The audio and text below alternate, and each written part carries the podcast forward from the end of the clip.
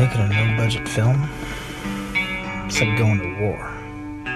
But you're not General MacArthur, storming the beaches with the force of a hundred thousand soldiers. Instead, you're, you're more like a squad of Viet Cong guerrillas behind enemy lines, trying to complete an impossible mission using guile and your wits. The odds stacked against you. It's risky, difficult, and dangerous. I can swear to it. I've been there. this this Easter night, this dark Easter night. We thought we'd just do an Easter special to just uh, you know bring that spirit uh, to our listeners. For the fine Christian folk that listen to this podcast. And so we started thinking, well, what is it that people love so much about Easter? Uh, at least Jesus. in this millennia, Sweet baby Jesus. It's not so much that I don't. I mean, Jesus. I, I get a sense he's pretty popular, but I think it's more the coming back to life thing that Yeah. that he does. I mean, that is of all his powers, that one's the one that really seems to impress people the most. Let's go over some of our favorite resurrections from uh, cinema and art, and those great cinematic back from the dead memories. Well, so so before we get into those, I want to say I want to I want to broaden the idea of what resurrection is just a moment to include um, uh, franchises. You know, Oh, no, uh, yeah. franchise, yeah, franchises where a character died maybe in one of the movies, but then subsequently comes back later down the line. And I was thinking, you know, we're about to get into a list of some of the, the best resurrections in, in film and uh, television, Well, but maybe. I want to I want I want to talk about the the Hall of Shame for a moment.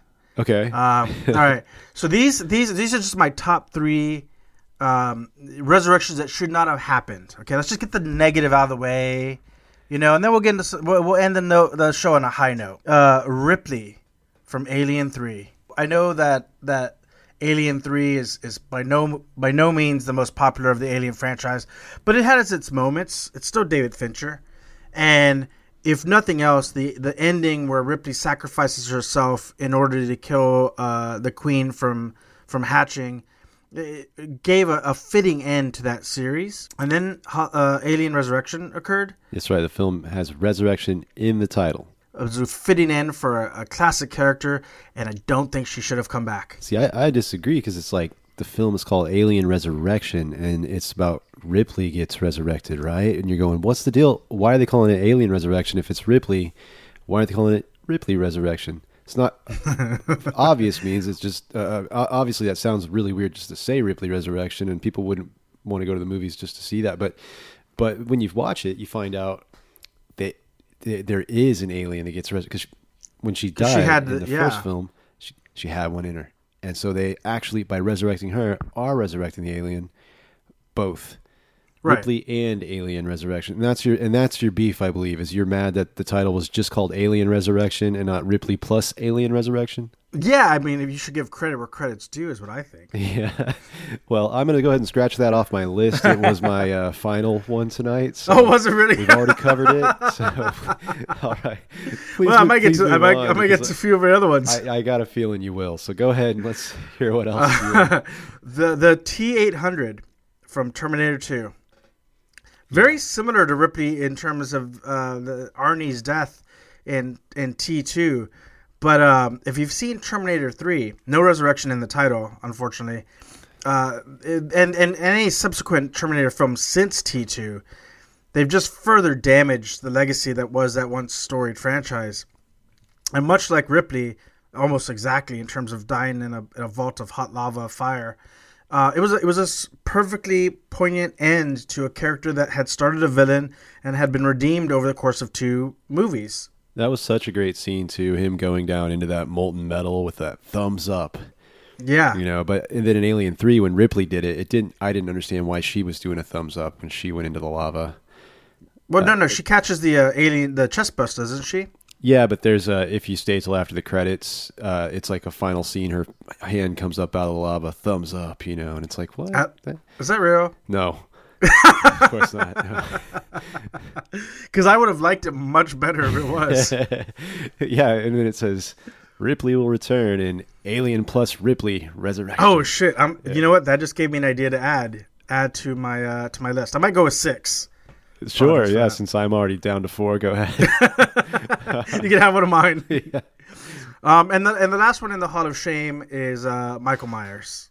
Yeah. Now, now I- I'm gonna give a little bit of an asterisk to that because I did enjoy David Gordon Green's Halloween uh, soft reboot slash sequel. Um, and if that was if that's where the movies picked up, then I would really I, he wouldn't be on my list at all. But as it is, Michael Myers has died pretty much since on in every movie since Halloween one and it gets worse every time he comes back, with the exception of David Gordon Green's Halloween reboot, remake, whatever this was, revival. I feel like the only reason Michael Myers gets resurrected is because like all the other major, you know, murderer monsters were doing it at the time. You know, it's like Freddy Well- Freddy does it and Jason does it. Maybe Michael should do it. In fairness to the Halloween franchise, they did attempt to do sort of the the series as sort of an anthology. You know, Halloween three, which is if you called it anything, if you just called it Season of the Witch, I think people would have really appreciated it. It's actually a pretty damn good horror film. But within the context of it being an uh, a Halloween movie, in the terms that people think about, like with Michael Myers and Dr. Loomis and you know, Lee Curtis and all those classic characters, it, it feels off. It feels like a strange addition Yeah. to the series. But they did try to actually kill the character off properly after the second one. Um, and people just revolted, and, and uh, you know that's where the audience has to take a little bit of the blame, take a little on the on the chin, uh, because we could have had a proper death for Mike Myers, and res- and preserved the legacy of that character, uh, but instead we got uh, you know Halloween four through, God, they actually had a it, didn't they had they had a Halloween Resurrection too, another Bad Omen. Oh, really? Resur- yeah, I think the one after H two O wasn't that Halloween Resurrection. What's the deal with H2O? Because there's not 20 movies. There- No, but it was it was twenty years later. And it's and this one is uh it's like at sea. It should have been. H2 I, th- I, I thought. I actually I actually thought that was a missed opportunity. I thought they could have done one where like maybe uh, you know Jamie Lee Curtis's character and her now son was previously her daughter uh, go on a cruise ship, you know, and yeah. uh, and Mike Myers, you know, he hitchhikes down the road and and he hops on said, you know, it's like in, in- at a certain point horror films always end up in space. Right, you know, you kind of expect that. You know, Jason X in space, Yeah. Leprechaun in space. It's essentially, you know, characters trapped on a ship. Take take it out. Why not yeah. be literal? Why take, not take be them literal? out to sea? Take them to the to the seven seas, man. Let them deal with crazy weather and uh, you know vitamin C uh, shortages and Sharks. sharks and Michael Like, Myers. e- let me ask you a question: If Mike Myers is chasing you, and you're at the end of the bow, and you're only you, you got two choices for survival: fighting Michael Myers, or jumping into the ocean and, and potentially fighting sharks. What do you do? Uh, probably Michael Myers because um, I'm not that great of a swimmer, and uh, I'm better on my feet. And I feel like Michael Uh. Myers is kind of. Sl- I mean, he definitely to me is one of those movie monsters that you're like, I could beat that guy. Like he moves all slow and he doesn't like he can't run. It seems you know. He well, you know, he he's he's a believer in you know the the tale of the tortoise and the hare. Yeah, yeah. I I love where you're going. Take it out to sea. I remember uh, Jason goes to Manhattan. There's this Yes, scene where they, that's they get on this boat to go to the the, the docks and uh, the, you know to I guess sail to Manhattan. I don't remember how they get there, but they're- it's they take a boat to Manhattan, and Jason just sort of walks on the ocean floor, and Right. I'm like, do you remember that? Like they, they- Yeah. yeah, they arrive and he just kind of climbs up like I was walking after your boat the whole time on the ocean floor, and I remember thinking like, there's a there's a movie right there. There's an adventure, you know, a, a crazy immortal murderer with a uh, you know a machete just kind of walking around on the ocean floor, and maybe he. uh I mean, what if he? I mean, that, that's a long trip. I, I know there's not a whole lot of research, you know, ocean research going on in that area, but what if he had stumbled upon, um, you know, like a s- underwater sea lab or something, Yeah. you know? And Well, if you've seen- and they thought he was like, oh, it's there's a diver out. Let's get to bring him in, and it's Jason. Well, listen, if you thought if you thought Jaws was scary, imagine if Jason is underneath the ocean, Yeah, just walking around. Yeah, I guess he doesn't. in hand. Why doesn't he float? Why? Why does he? He doesn't breathe though, right? So he wouldn't be buoyant. He would be no uh, there'd be no air reserves to make him buoyant. That makes sense. And he died in uh, the lake, so his lungs were already full of water. Yeah, right. So uh, yeah, that does make sense. That checks out. It's good stuff. Right. Yeah. Well, so that's our Hall of Shame in terms of resurrections that should not be. But now that we've got that negativity out of the way, we're going to talk about resurrections that are actually pretty awesome. Maybe. Yes. Good good times when you went, I'm so glad that guy is back from the dead. Because Right. this movie would not have worked without him. Uh, well, why don't you start us off? What have you got? Okay. Yeah. well, I'm uh, you know, uh, this is this is the the recent addition to my list when I just thought of it, but um, I'm gonna start my list off with uh, Skeletor from Masters of the Universe. Yeah. We unfortunately never got to see Skeletor come back, but he did promise it. And much like Jesus, we're still waiting around for it. Oh, I disagree. Actually, in a bit of a serendipitous move, you, if you would look at Alien Resurrection and you look at that alien, the like kind of human hybrid one that comes out in the Oh end, yeah, that he does I think look they, a little bit. It's the same face. They recycled the face, man. It's like that. So I think we did. They they kind of you know maybe it's maybe it's all takes maybe uh Masters of the Universe and Alien Resurrection takes place in the same universe. I could Well, see that, and and so it's just a little bit you know of a nod to that '80s classic with Master of Cinema Dolph Lundgren himself, master of the stage and screen. yeah.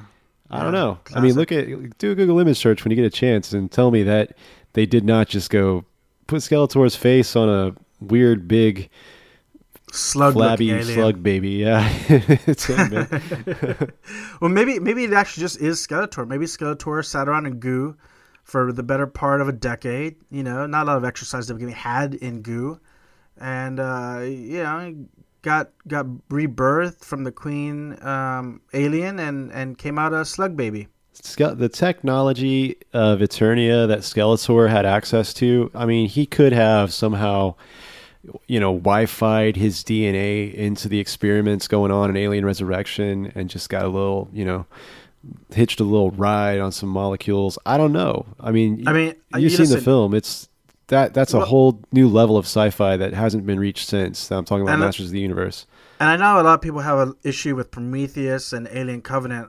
You know, I think the jury's out on on if whether or not David actually created the xenomorphs. It's very likely it could have been Skeletor. Yeah, We don't know. We It don't really know. it makes so The much sense. That makes. So I think we should sense. just.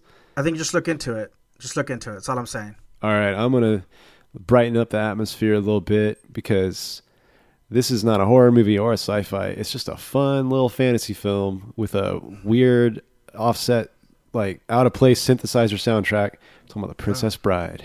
Oh. Yes. Okay. Yes. Wh- nice. All right. Westley, he gets killed. He doesn't make it. Things are bad. Well, well, okay. Hold on, hold on. But does that count as a resurrection? Because he's not dead. He's actually he's just mostly dead. He's he's dead enough. I mean, he would have died. I, I don't know. That, that- now you're getting yeah. Does the guy go to the emergency? Is everybody that returns from the emergency room uh, uh, resurrected from the dead? Some say that they were. Uh, I don't. I think he if um, if talk shows were around today and he had that experience, I think he would say you know go on one and oh, I saw the afterlife. You know, he, he I think he was that that amount dead.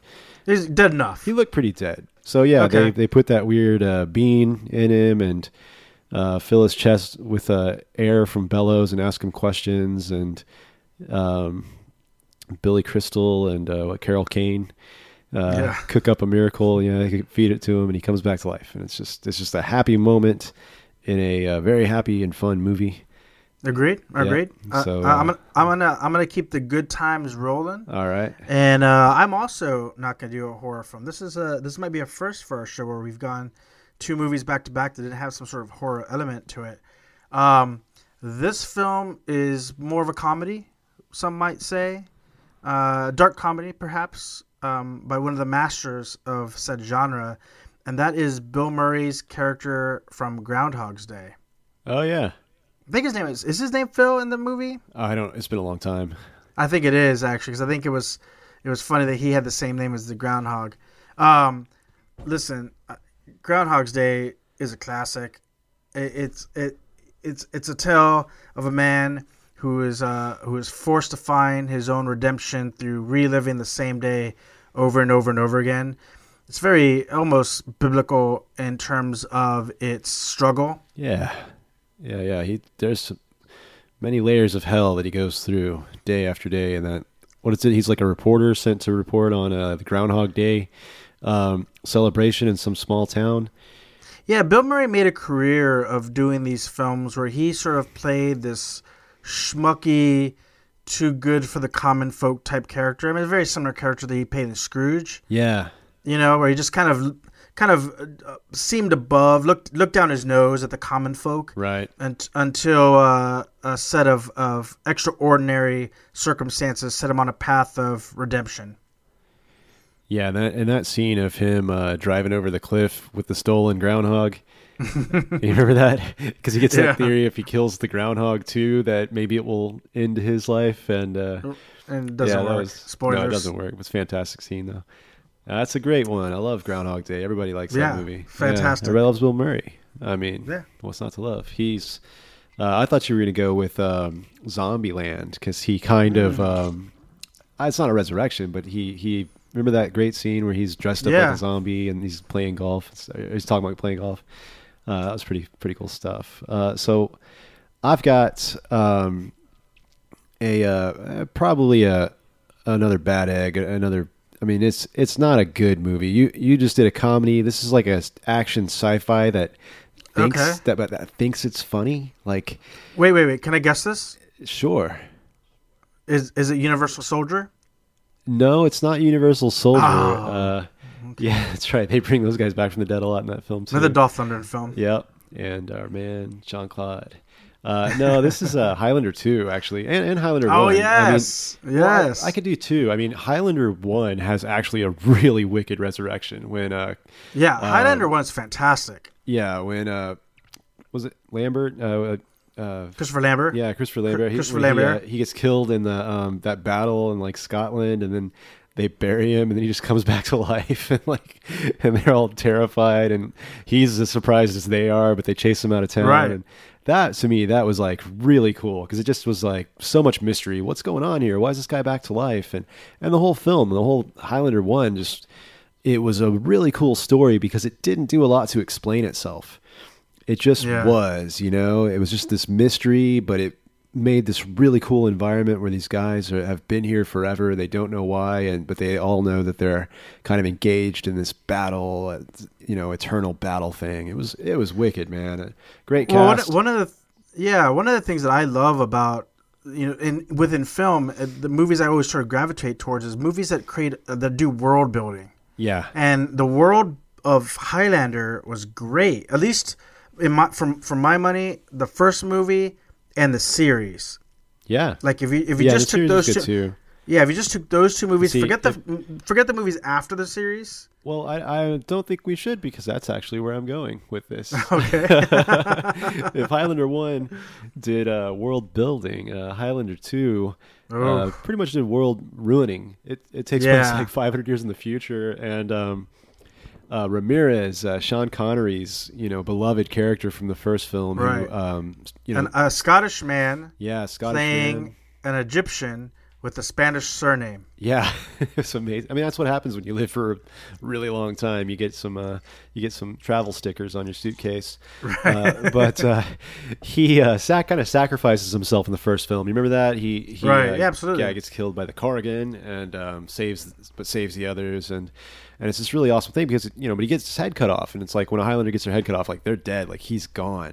Right, So established rule of the franchise. Yes, it's like the it's like the yeah the the main rule. It's like the whole point of this thing is like they're trying to cut each other's heads. They they can heal from everything else. So when Highlander two, which takes place 500 years in the future after uh, Connor, I think a Connor Christopher Lambert's character has become Yeah, Connor the- MacLeod. Yeah, he's the Highlander. He's like the last one, and. Um, the, you find out that they were actually aliens from some other planet, uh, even though they all look human. Uh, and out of nowhere, uh, th- th- during this hokey, the worst Shakespeare performance you've ever seen, uh, a lightning bolt just sort of delivers Sean Connery's character to the film.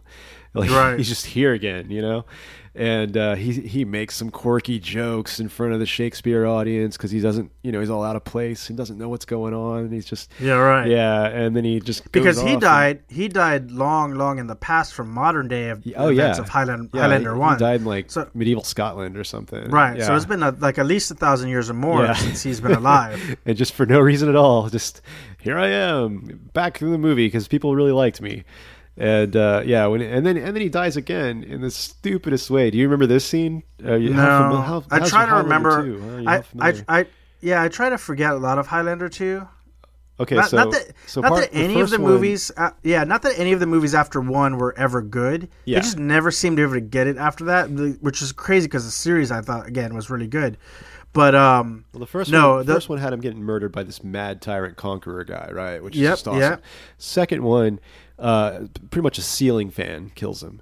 It's- oh, that's yeah, right, it's that's one of right. those stupid scenes where they're like trapped in this room, and this like big fan is lowering slowly, and um, And he kind of doesn't he kind of use something like magic or yeah, something? He he's, uses, like su- suddenly power. he's like, I've got this power here, and he kind of does some dumb speech to explain why this there's this new power now that he can do, and uh, and and like right as you know he he stalls the fan from lowering long enough that the other two can leave, and then right as it's about to hit him, he just lightning bolts away, and he's gone again. Yeah, right. it's so bad. Listen, I'd be fine if they just kept bringing him back, you know, and like that was just the explanation. Like Sean Connery's Highlander power is that he can lightning bolt in and out of scenes after his deaths, but um, I think if they bring him back, if they if they were to bring him back after that, it should have been something where only Connor sees him. You know, Sure, yeah. obviously Well, like crazy by now.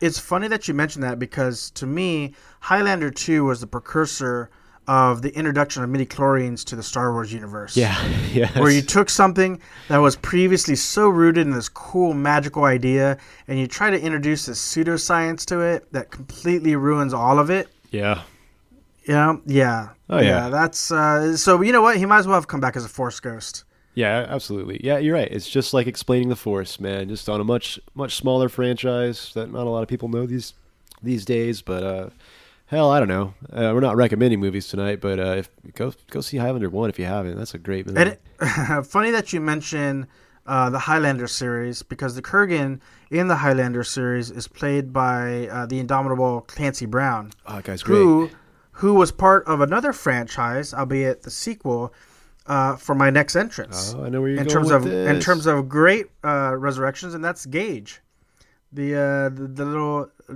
from the undead baby killer from Pet Sematary yes, which uh, I have not seen the sequel, or uh, the, I've not seen the remake. I've seen the sequel. it's getting bad reviews, man. Real bad. Is it? oh Is it? yeah.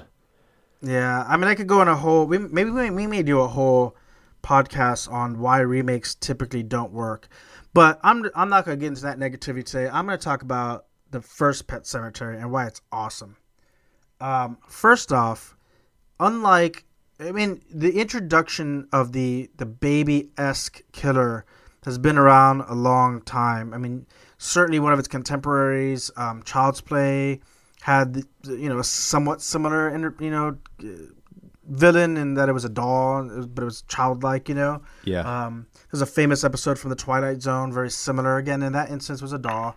But the idea that something innocent can be so deadly was fantastic. And uh, funny note, the the actor who played Gage, Miko Hughes, was also in one of my other favorite horror films that was way ahead of its time, which was Wes Craven's New Nightmare. oh yeah, that was a good one. Yeah, yeah, he played the son that uh, Freddy's trying to take over. Yeah, that was, and that's kind of a resurrection film, isn't it? That that was the one bit, where they, yeah. they kind of explain that uh, the the Nightmare on Elm Street movies are actually trying to summon a real demon that exists in our world or something. Yeah, it was like it was like they were, it was contained somehow in the series, and because the series had laid so dormant, um, you know, the demon was able to be kept. Uh, the demon had been able to be kept at bay because until the series went dormant, and then because it was dormant, it was starting to like bleed into the real world. I, Yeah. way ahead of its time. Yeah, very cool. And and and uh, coincidentally, um, what my mom actually believed about Nightmare on Elm Street. She was a very religious woman, and uh, she thought that. I mean, a lot of Christians did. It's not like her her own crazy theory. She didn't make this up, but a lot. You know, we talk about the Satanic Panic of the '80s a lot, Yeah, right. and there were a lot of Christian people that believed that Freddy Krueger was some kind of real demon that was working his way into our consciousnesses through uh, film. through the film. Yeah. I wonder if that was the inspiration for, um, you know, the premise of that film. Could be. Um, but but back to to the original Pet Sematary. You know, obviously a Stephen King novel, super creepy. Um, has all the elements that Stephen King builds. It's great. I mean, there are moments in that film that are still unnerving today. I mean, Gage's death, while basically off screen. Do you remember just like the the little baby shoe in the road? Yeah. Oh yeah, man. And I don't remember this if this was the case, but I swore at the time you could see a little bit of meat inside of it. Do you remember that? I I- see. I don't think so, but that's. I mean, that's how good that scene was. That it was just that, Right. that shoe in the road, and you're like, oh god, you know this. Like, I mean, wh- yeah, how hard I- you have to get hit for your shoes to come off? Right. Like I don't think there was either, but but I but you know the power of the imagination and, and like you said, the power of that scene. You know, like seeing that little toddler crawl out onto the road, and you see this big old eighteen wheeler bearing down on it, and you just know what's going to happen. And then, you know, it cuts away to a reaction shot. I think of the dad running towards him, and then just cutting back to that shoe. Like in my mind, there was like a piece of flesh. You know, like maybe it broken his his foot at his ankle Yeah. those kind of that kind of maintained um uh, you know and then and then another one of the more gruesome sort of you know cringeworthy de- you know attacks in horror film which is when um oh what is the character what is the actor who played herman munster for most people would know him as uh, uh, fred gwynne most people would know him from car 54 where are you and of course playing herman munster by this Yeah. point he was a, an older man and um, you know playing playing the guy trying to warn them away from playing with uh, this Indian burial ground, but you know Gage gets him by taking a what is it a surgical knife? Yeah, like a little scalpel. Little sh- scalpel? Yeah, something really sharp like that. I don't know why they had that there, but uh, I don't remember, but it, it part of the slices his Achilles heel in a scene that still makes me sort of like curl up when I watch it. yeah, that that one was rough. Uh, And I think Pet Sematary too, man. They, they really couldn't compete with that. But there was one scene. Uh, what did you say? Clancy? What? What's his name? Clancy Brown. Yeah, where Clancy Brown as the the resurrected stepdad uh, takes a a drill and starts like I think he starts drilling into Edward Furlong's shoulder. Oh yeah, yeah, going, yeah. Oh, good God! Just running it, and it's Well, there was a creepy the creepy scene where um, I think it's uh oh who was it? Was it? It must have been where you know it's the in Pet Sematary two. It's the dog that dies that gets brought back, yeah, and there's a scene where uh, there's a lady and she starts trying to have sex with a guy, and then it's the dog's head on her body, which was really eerie and creepy. that is weird. Uh, and let's not forget this this this attribute will make any film, horror or otherwise, better. And that's that the Ramones wrote a song about it, and it's that's actually one of my favorite Ramones songs ever. Pretty good song, man. It's And- great. Yeah, and it's like uh, normally songs where lyrics are so specific that you're just like, I can't really relate to this, but somehow, somehow that song, you're just like, yeah, I don't, yeah, that's right. It's, I mean, the lyrics are basically, I don't want to be buried in a pet cemetery. Which I I don't don't. want to live my life again. And it's like, uh, yeah, I could, I can see that, but it, it's one of those ones like we were talking about that you. You get a lot in, in heavy metal, but not so much in uh you know three chord punk rock like the Ramones do, where yeah. they're just like they're just kind of laying out the atmosphere for a horror film and um, to music, and it works so well. Right. So that's a great song, man.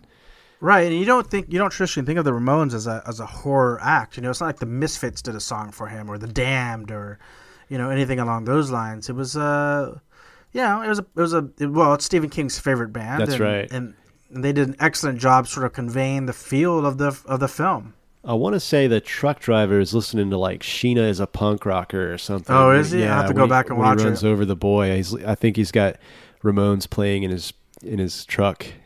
Actually, uh, if if uh, Pet Sematary is in my top three of Ramones songs, Sheena is a punk rocker is uh, also in that top three. Yeah, whether or not it's in the film, we we can't quite remember. But yeah, it's a great movie, right. a great song.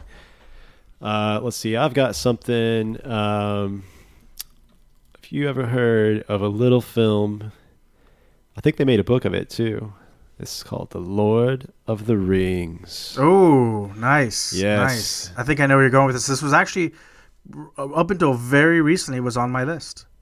What was on your list? What where I think you're going with this Where do you think I'm going with this? uh, is uh, Gandalf the Wizard. He was pretty cool, but no, actually, what impressed Oh. me the most was when uh, I think it's when uh, Sauron. Uh, oh, no, it's, it's not. It's not. It's Sauron is the main guy, the main bad guy. Yeah, what was, yeah, What was the other guy that was like played by the Uh, old Chris- Dracula by Christopher Lee? Uh, Christopher Lee. Uh, he had a similar name, but but he's he kind of gets the task of rebuilding the orc army. You remember that?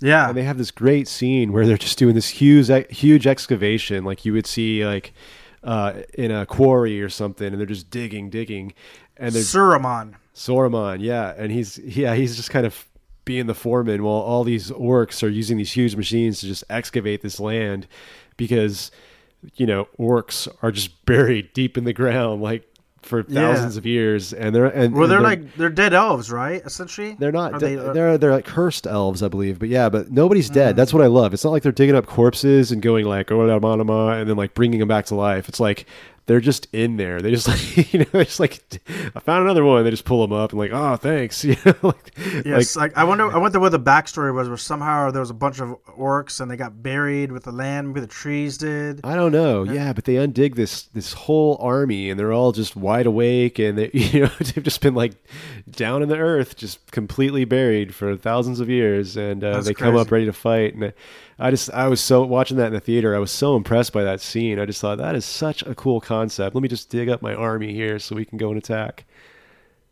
Nice. Yeah. No, the scene's great, and it's and what's awesome about it also is like different types of orcs are uncovered. Yeah, You know, like as they're digging, some of like the engineer orcs, and then others are like the you know the super orcs. yeah. They finally find that one. Um, I think Uruk Hai or something. He has a strange Mhm. name. Yeah, yeah, right. They like they like oh we found him, and they dig up this like massive like horrible orc that you're just like oh that guy's not that's not good. That's not good. Yeah. Yeah, Right. that was a fun film. Yeah, absolutely, absolutely. Now, um, I'm a little hesitant to go into my next one because you may not. So this is this is a, we're going to step slightly out of film. We're going to go into uh, series for a moment, if I may.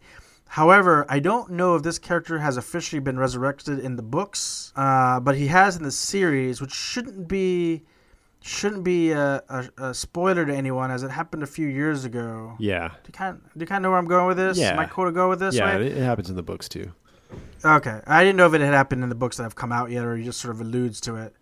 But um, uh, Game of Thrones, Jon Snow, Yeah, which I actually just finished watching uh, the la- latest episode just moments ago. What's cool about it is in a mo- and uh, I- I'll speak for the TV show. Um, you know what, what's that's a show much like what Walking Dead was and, and kind of attempted to be, where right off the bat it establishes the rules that nobody is safe. You know, yeah. no matter no matter how much you might like a character, no matter how much name value, oh yeah, you know, fan they- favorite. You know, brings in the ratings. If they gotta go, they gotta go.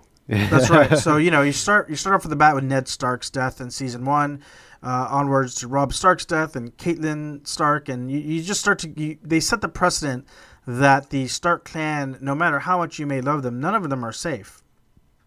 And so, at the end of season six, I believe, when Jon, or maybe season five, when Jon sort of bites the dust, you know, there's of course that part of you that's like, there's no way they're killing off this major character. Yeah, you know this this this he is the song of fire and ice. Like you know he's got to be there to the better end. But then there's that part of you that has that seed of doubt that that just thinks to itself but but does he? You know maybe we've been led down a path and we're they're, we're gonna they're gonna pivot on it you know? And certainly from the mind of, of george r r martin anything is possible certainly the the more depressing the better not anything. Apparently, it's not possible to finish his last two books. well the jury's out he might still um, Yeah, I'm so glad he's made all these friends in Hollywood. He doesn't need us nerds anymore. He can just but what yeah hang out with cool people with British accents, and he, yeah, That's- doesn't have to go to cons right. and talk sci-fi. And I'm so glad for him. But I, I I would be shocked if he does ever finish those books. Me too. Why- Because obviously the series the series is over in four weeks, and and uh, you, while I I assume that there are going to be some pretty pun intended stark differences between the books and the series.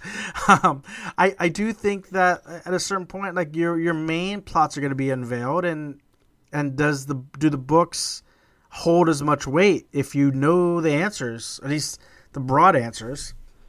I I think that it's uh, very likely that even if both books were out, um, they wouldn't spoil the show. That's how that's how different. Like for example, there is another resurrection in the show or in the book that uh, you may not be aware of. Uh, Uh, I think I know where you're going with this. Well, you mentioned Lady Stark. Uh, Yeah. Caitlin, right? Ca- Catelyn Stark. Uh, Yep. yeah, she gets resurrected um, by the. Oh, I can't remember what they're called. They're that band of The Lord, the Lord of Light, the, yeah, the Order yeah, of the Light. His, his guys, yeah, they and, Yeah. and they bring her back, and she becomes their new leader. And, yeah, Lady um, Stoneheart. Lady Stoneheart, yeah, and she's just out executing everybody that had anything to do with that red wedding. And uh, yeah, she's a chilling character in the later books. I mean, she is. It's it's just pure hateful judgment, you know, roaming the land with these warriors, just grab. I mean, it's like anybody that had anything to do with it. Doesn't matter Yeah. if they were like, you know, really part of it, hands on, or if they were just there. You know, if they weren't victims of it and they were there, she's going to hang you. Yeah, well, you know, you know, as much as I enjoyed the resurrection of Jon Snow, and it was obviously very necessary for the story to continue, one um, death that I was kind of disappointed didn't get a resurrection was that of Robb Stark. I had this theory after the Red Wedding that uh, all the Stark children would end up monsters by the end of this. Huh. Um, in a, in a in a unique way. Obviously, uh, you know, Catelyn Stark was is Lady Stoneheart. She's literally a monster. I had this theory that Robb Stark, because if you remember, once he was murdered, they uh, they killed his his uh, Yeah, direwolf yeah. and sewed the head on him. Right. And I just had this idea that like somehow Caitlyn or the Order of the Light would would resurrect him, but he would be this monstrosity, this sort of like you know were creature, you know, head of a direwolf and body of a man, and he would sort of be like roam the countryside of Westeros, you know, murdering those who have wronged him or, or were part of the family that killed them. Well, Uh, in, th- in that a was way, in the books, he does because that becomes part of the folklore of you know, uh, you know, because people hear things and they have allegiance to certain sides and stuff, and that that's supposed that's like the tale that they pitch of why they killed him. Oh, right. is because Right. um, from out of nowhere he turned into a big werewolf and started attacking everyone. And Right, like after the whole everything's said and done, like commoners go on believing that story, and even some thinking he might still be out there, and you know he kind of becomes this like fable in some of the lower kingdoms of this like monster that's be, to be feared. You know what I would love to see from Lord of the Rings? I would love to see sort of an offshoot of uh, Lord of the. Uh, I'm sorry, not Lord of the Rings. You know what? God damn it, you did it to me. Yeah, right.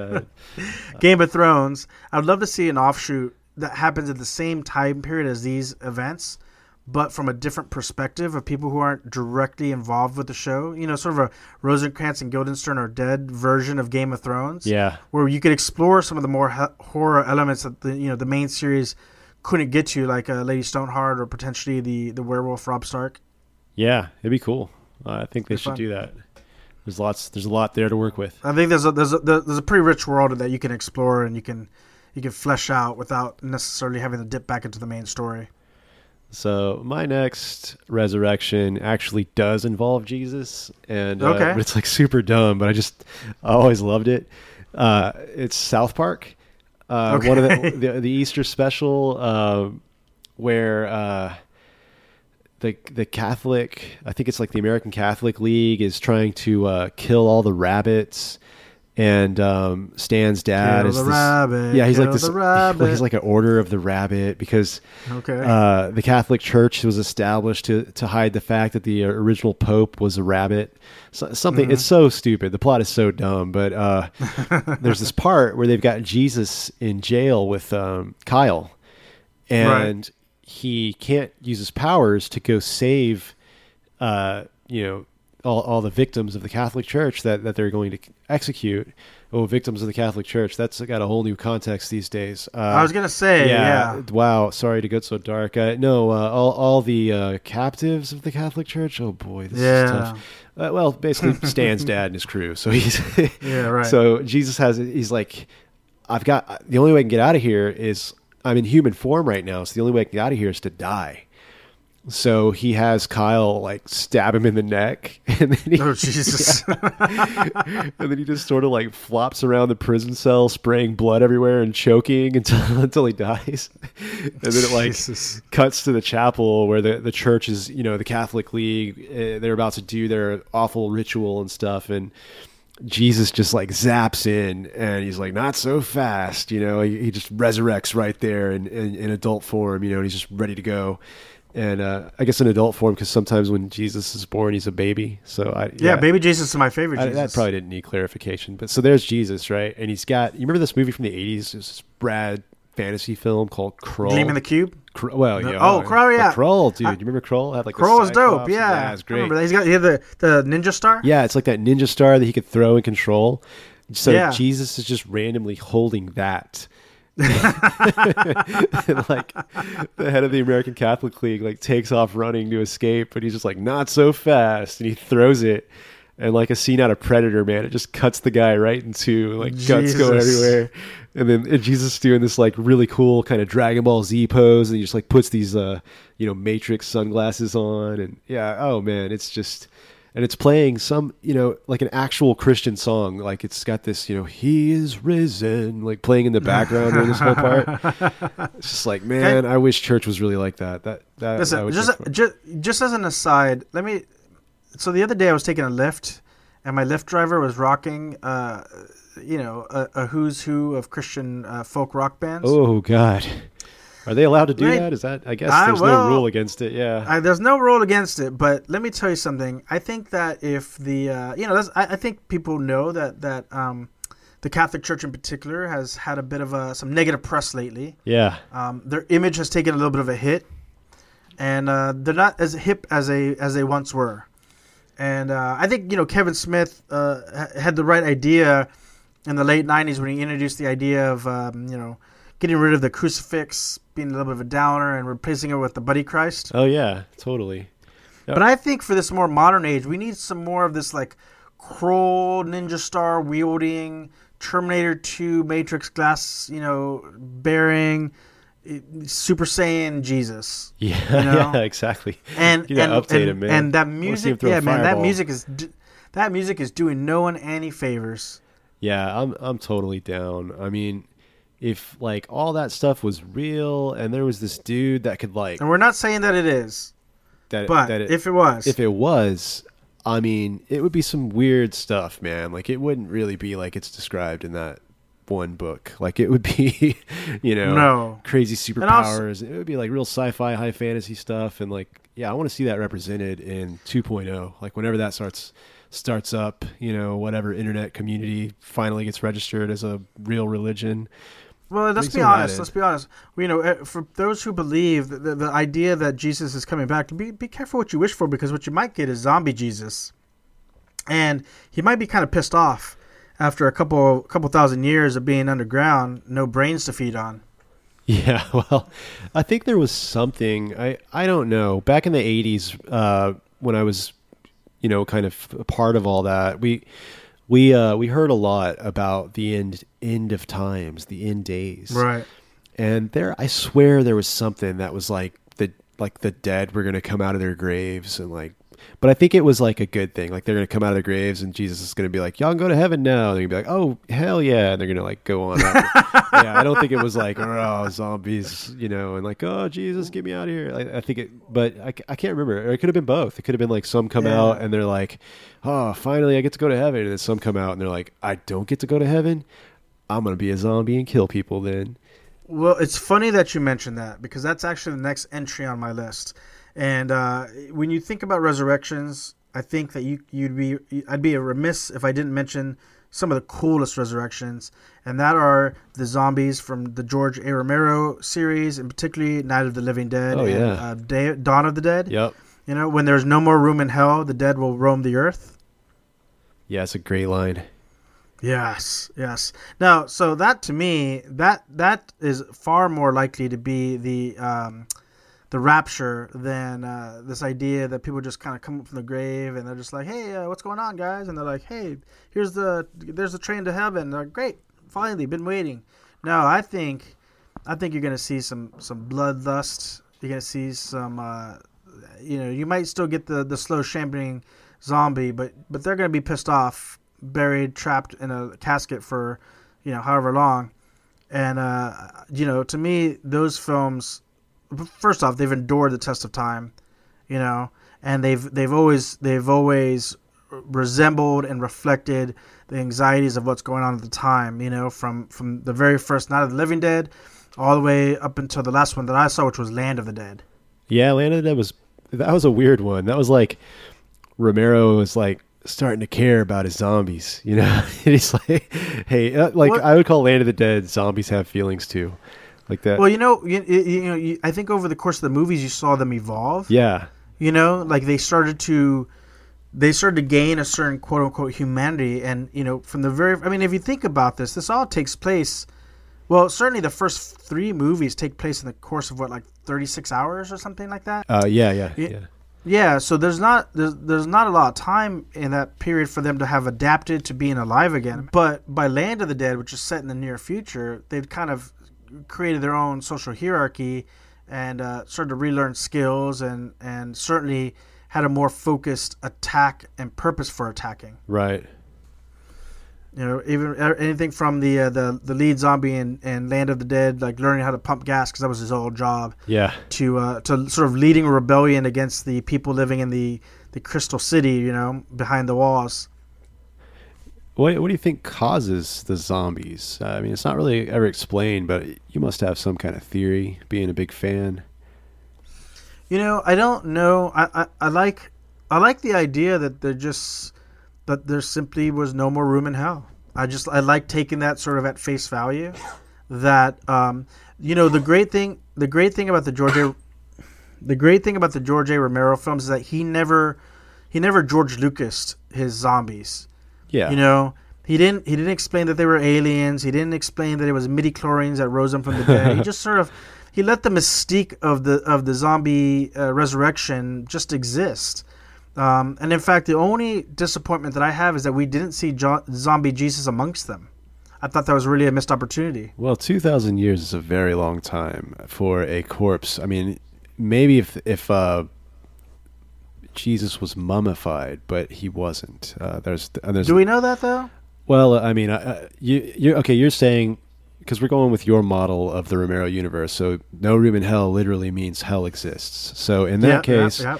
Uh, Jesus was definitely not mummified, but he also isn't underground because he never died. He died, rose. Well, he did die he went to hell, though. Today, in But, fact, this is the anniversary of him rising again, according to the according to your view of the George A. Romero universe. Uh, Uh, so- not really. They stole it from the pagans. no, no, but this is this is we're talking about in Night of the Living The Dead. science. Yeah, Talk so about science. So Night of the Living Dead has hell, has Jesus. Yeah, Jesus right. is in heaven. He's not underground in that in your Night of Living Dead but universe. but but I don't think that there's ever been established that these zombies have souls, but that they're just the reanimated bodies and corpse of the dead, right? Yes, I think so. So yeah. so that in theory, zombie Jesus does exist in this George A. Romero universe. No, because he if he didn't die again, he like when he comes back from the dead.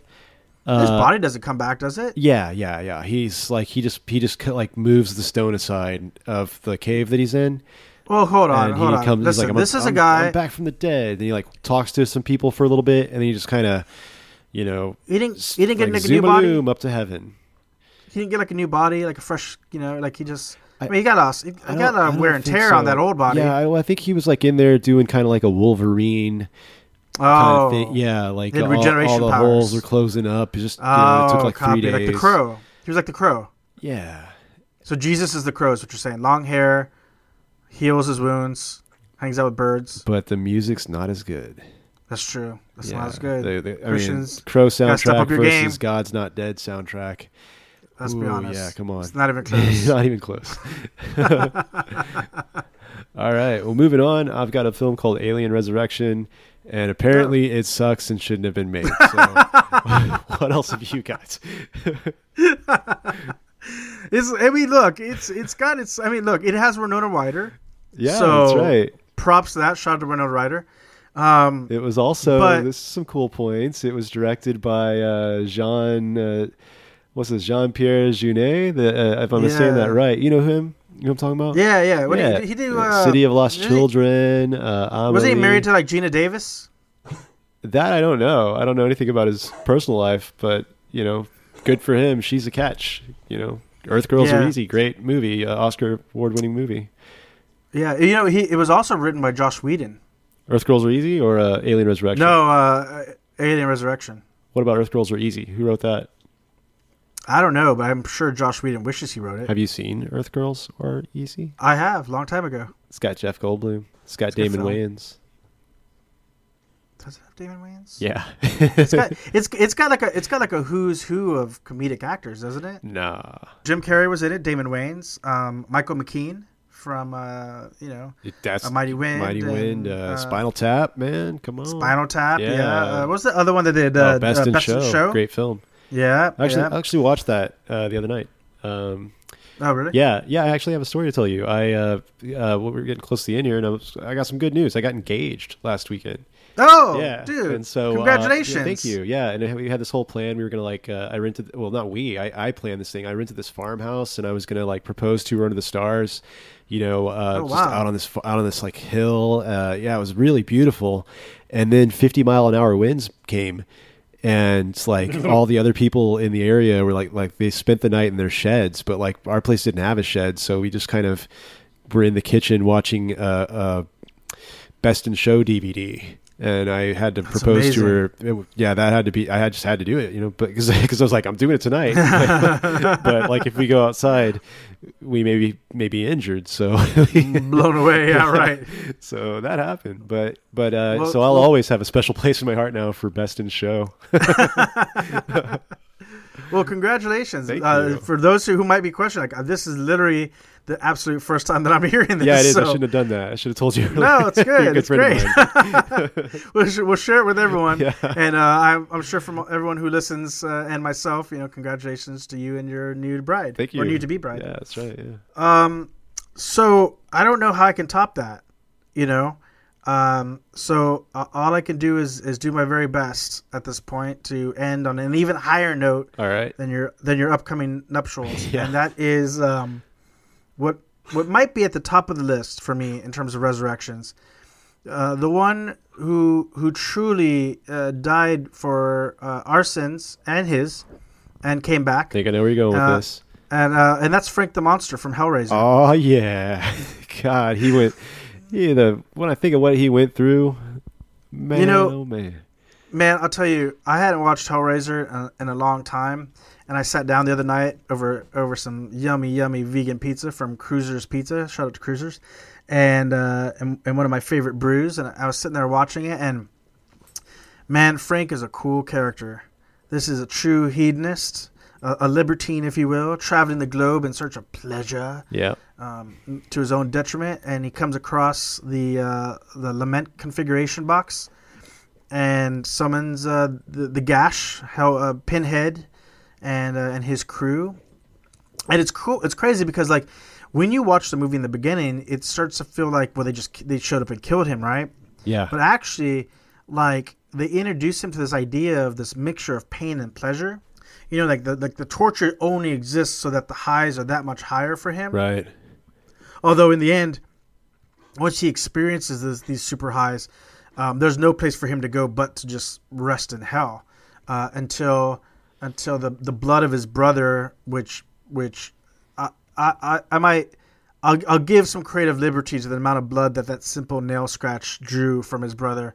I mean, it feels like it's about 30 pounds of blood dropping down from his hand Yeah, yeah. but um, you know the, the and I've always wondered if it's like would any other blood have resurrected him, or was it just because it was like the DNA of his brother? No, I think so. I, I mean, I don't know. Uh, it's hard to tell like what's canon and not and what's not with the the Hellraiser films, but there is Yeah. that part in um, I th- I think it's part. Yeah, it's part two. Yeah, so it's canon uh, where they um, they have. Uh, wait, is it part two? Yeah, they have that mattress that uh, I think Oh, yeah, that woman had part two. died on, and they get that um, there there's a uh, schizophrenic man that believes bugs are crawling all over him. And they Yeah, uh, right. set him on the mattress, and they give him a razor blade, and they're like, "Go ahead and take care of the bugs." And he just starts like slashing himself up, and the blood res- Ah. resurrects her. Yeah, right. Yeah, Yeah, so so you know the the character of Frank is so cool. Could not be played by one actor. Could not be played by two actors. But it was played by three separate actors. one one uh, the the skinned cat. Uh, the not the skinned. The um the the the, the fully alive, sexy '80s heartthrob Frank who seduces his brother's bride to be, and uh, and sends her down a path of debauchery. There's of course Frank the monster, who was played by a different actor that was thin enough to be you know be put in the flesh, the skin suit Yeah. and and sort of still be able to walk around. And then there was um, I didn't know this, and I was I was kept questioning this as I was watching the film because there's no delineation between characters speaking in a British accent and people speaking in an American accent. Like they never really explained that. Only that the family previously lived in Brooklyn, but it's Uh-huh. actually supposed to be set in America Yeah. and and um, the actor part part of that was for funding purposes that the that the film had to be set in America and so even though they filmed it in in England the main house that they shoot the film is actually is actually based in England they um they wanted to make it an Americanized film for investors and so they uh, they did VO they they dubbed over the actor the heartthrob actor Frank his British accent with an American accent Oh wow. Yeah. Wait. So then, there's that famous line where um, he he's uh he's hanging from the hooks and he just goes, uh, Yep. "Jesus wept."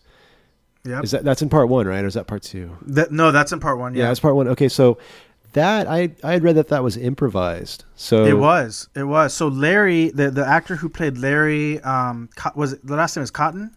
Yeah. Okay. Do you remember? How? Yeah, yeah. So the actor who plays Larry Cotton, Cotton, who is Frank's um, brother, who's married to Julia, um, who who looks like sort of a like could be the brother of um, uh, Jon Voight, maybe. Yeah. You know, he's kind of got that bit of a look to him. So the uh, the- so the actor who played Larry Cotton, his name was I will find that info and cut this silence out.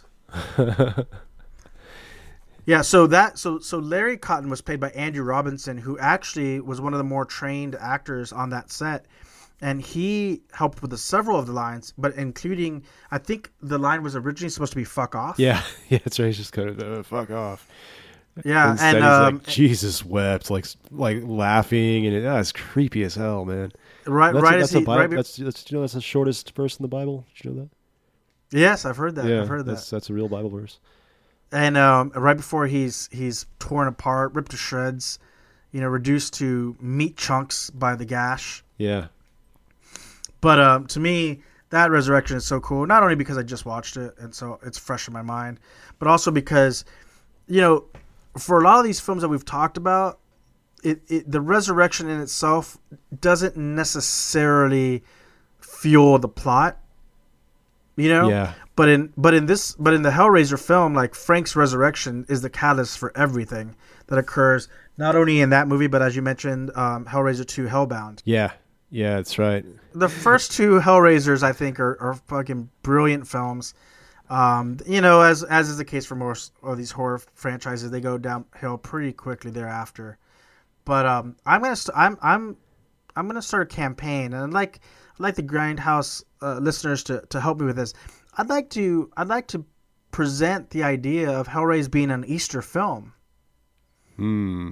It's kind of like a Die You Hard's know- a Christmas film thing. Yeah, listen, like if Die Hard can be a Christmas film, why can't Hellraiser be an Easter film? Because Easter's not mentioned at all in the movie.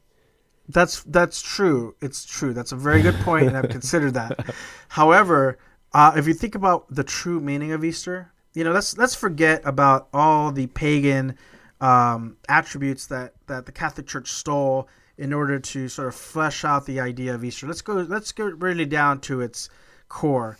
At the core of this Easter holiday, it's about zombie Jesus. It's about a character who sinned, was killed for said sin, and then was resurrected and came back to Earth. And and who does that describe if not Frank the Monster? Well, I, I, okay, yeah, I could, maybe, yeah, maybe, in, And listen- maybe in some circles that would go, sure, yeah, I'm pretty sure that some angels came down and like harked the revival of Jesus. And and and what does Pinhead say famously? We're demons to some, angels to others. that's right. It could just be an Easter tradition. If you, if you just want to have a good Easter, have fun Yeah. with the family, with the wife and kids. the, you know, I think that this is the, the best way to sort of uh, ring in the season, watching Frank the Monster's resurrection and subsequent death. Well, Jesus wept. You're listening to the Grindhouse podcast on the Zombie Jesus Network. Please follow us on Instagram at Grindhouse Podcast and listen to us every Monday on iTunes, SoundCloud, Stitcher, and wherever all fine podcasts can be found.